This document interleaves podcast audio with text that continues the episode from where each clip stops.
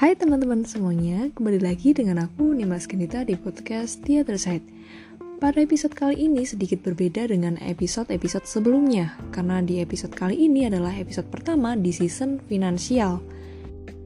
Aku membagi episode-episode dalam pembahasannya masing-masing, kesehatan mental, finansial, dan berbagai macam masalah-masalah yang terjadi di dunia ini. Nah, di episode kali ini nih aku mau membahas tentang pencapaian financial freedom di masa produktif.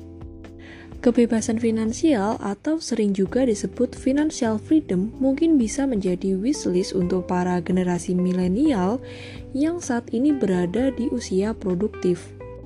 Financial freedom adalah keadaan di mana seseorang memiliki kendali penuh atas uang yang dimiliki dan tidak membiarkan uang menghalangi keputusan-keputusan dalam hidupnya. Seringnya, kebebasan finansial dihubungkan dengan pensiun dini atau bekerja hanya jika mau karena seseorang tersebut bisa hidup dari pasif income tanpa cicilan dan hidup tidak lagi khawatir tentang uang. Financial freedom sebenarnya bersifat pribadi dan sesuai dengan personal goals masing-masing orang. Untuk seseorang, mungkin financial freedom berarti bisa traveling keliling dunia, sedangkan untuk orang lain, mungkin financial freedom berarti bisa membiayakan anak-anaknya ke perguruan tinggi terbaik. Sebelum mencapai keadaan financial freedom nih, umumnya orang-orang akan melewati beberapa tahapan dalam keadaan keuangannya dan keadaan tersebut dibagi dalam banyak sekali nih yang harus kita jelaskan satu persatu. Yang pertama adalah dependence. Ini adalah tahap ketika kamu masih belum memiliki penghasilan dan bergantung penuh pada orang lain. Yang kedua, solvency. Di tahap ini, kamu mulai bisa memenuhi kebutuhan kamu sendiri, namun terkadang masih membutuhkan bantuan orang lain. Yang ketiga, stability. Pada tahap ini, kamu bisa memenuhi kebutuhan hidup kamu sendiri, melunasi beberapa hutang, menekan pengeluaran, dan mulai bisa menabung. Tapi masih ada kemungkinan kamu tetap memiliki hutang produktif maupun konsumtif. Selanjutnya ada debt freedom. Pada detik ini, kamu telah mampu menyisihkan uang untuk dana darurat karena telah melunasi sebagian besar hutang kamu. Kamu tidak lagi hanya memiliki cukup uang untuk bertahan hidup, namun juga berhasil memperbaiki keadaan keuangan menjadi lebih baik. Selanjutnya ada financial security kamu sudah mulai memasukkan dana untuk investasi berharga yang dapat menghasilkan return jangka pendek, menengah, dan panjang. Kamu pun mulai meningkati uh, dan menikmati keuntungan dan investasi yang kamu lakukan. Selanjutnya ada financial independence. Kamu terus melakukan investasi jangka panjang secara solid hingga suatu titik pendapatan dari investasi saja bahkan dapat menutupi kebutuhan gaya hidup saat ini. Selanjutnya ada financial freedom. Ini adalah kondisi di mana kondisi keuanganmu dapat mencukupi gaya hidup yang kamu inginkan dengan tanpa bekerja. Uang bisa mengalir dari passive income itu sendiri. Bila pendapatanmu terus mengalir dan kondisi keuangan dapat memenuhi gaya hidup yang diinginkan, tidak menutup kemungkinan kamu bahkan dapat mencapai tahap keuangan yang paling akhir.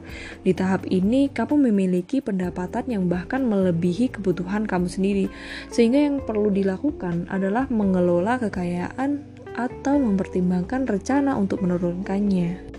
Jika kamu berencana mewujudkan personal goals dan memiliki kebebasan finansial sebelum memasuki usia pensiun, beberapa langkah ini bisa kita lakukan bersama-sama ya sobat. Karena aku juga masih belajar finansial satu persatu, ya aku harap dengan podcast ini kita bisa belajar dan sharing bersama tentang financial freedom. Yang pertama adalah pahami posisi dan kondisi keuangan kalian. Setiap orang memiliki profil keuangan beserta dengan resikonya masing-masing. Nah, sebelum menyusun rencana untuk mencapai financial freedom, kamu harus mengetahui terlebih dahulu di mana titik awal. Lihat secara detail berapa hutang yang dimiliki, beberapa banyak tabungan yang dimiliki, dan beberapa banyak uang yang dibutuhkan untuk mencapai personal goals. Berapapun hutang yang kamu miliki sekarang, berkomitmenlah untuk melunasinya Tidak memiliki hutang adalah salah satu langkah yang harus ditempuh untuk mencapai financial freedom. Kemudian hitunglah total aset yang dimiliki melalui melalui tabungan, investasi dan lain sebagainya. Perhitungan juga gaji bulanan dan penghasilan tambahan yang bisa diterima setiap bulannya. Langkah kedua adalah lacak setiap pengeluaran. Langkah penting selanjutnya menuju financial freedom adalah mengetahui ke mana perginya uang. Kamu bisa menggunakan aplikasi lain untuk memudahkan dalam mencatat keuangan harian. Mencatat keuangan yang akan memudahkan untuk kamu mengetahui berapa banyak sih uang yang dibelanjakan, dalam kategori apa yang melebihi anggaran, beberapa banyak aset, dan beberapa banyak utang yang dimiliki. Yang ketiga adalah Bertanyalah pada diri kalian sendiri, apakah penghasilan saat ini cukup? Financial freedom adalah keadaan di mana kamu tidak lagi memikirkan tentang uang untuk hal-hal yang ingin dilakukan. Berarti kamu harus memiliki penghasilan yang bisa memenuhi semua kebutuhan, melunasi hutang, dan menyisihkannya untuk menabung serta investasi. Kalau saat ini kamu bekerja kantoran, coba untuk mereview apakah karir dan pendapatan saat ini mendukung untuk mencapai kebebasan finansial. Alternatif lain juga bisa dengan mencari pendapatan tambahan yang bisa menambah aset. Tips terakhir adalah investasi. Nilai uang yang kamu miliki lambat laun bisa berkurang karena pengaruh inflasi. Dan untuk menghindari hal tersebut, investasi adalah pilihan tepat untuk sebagai cara mencapai financial freedom.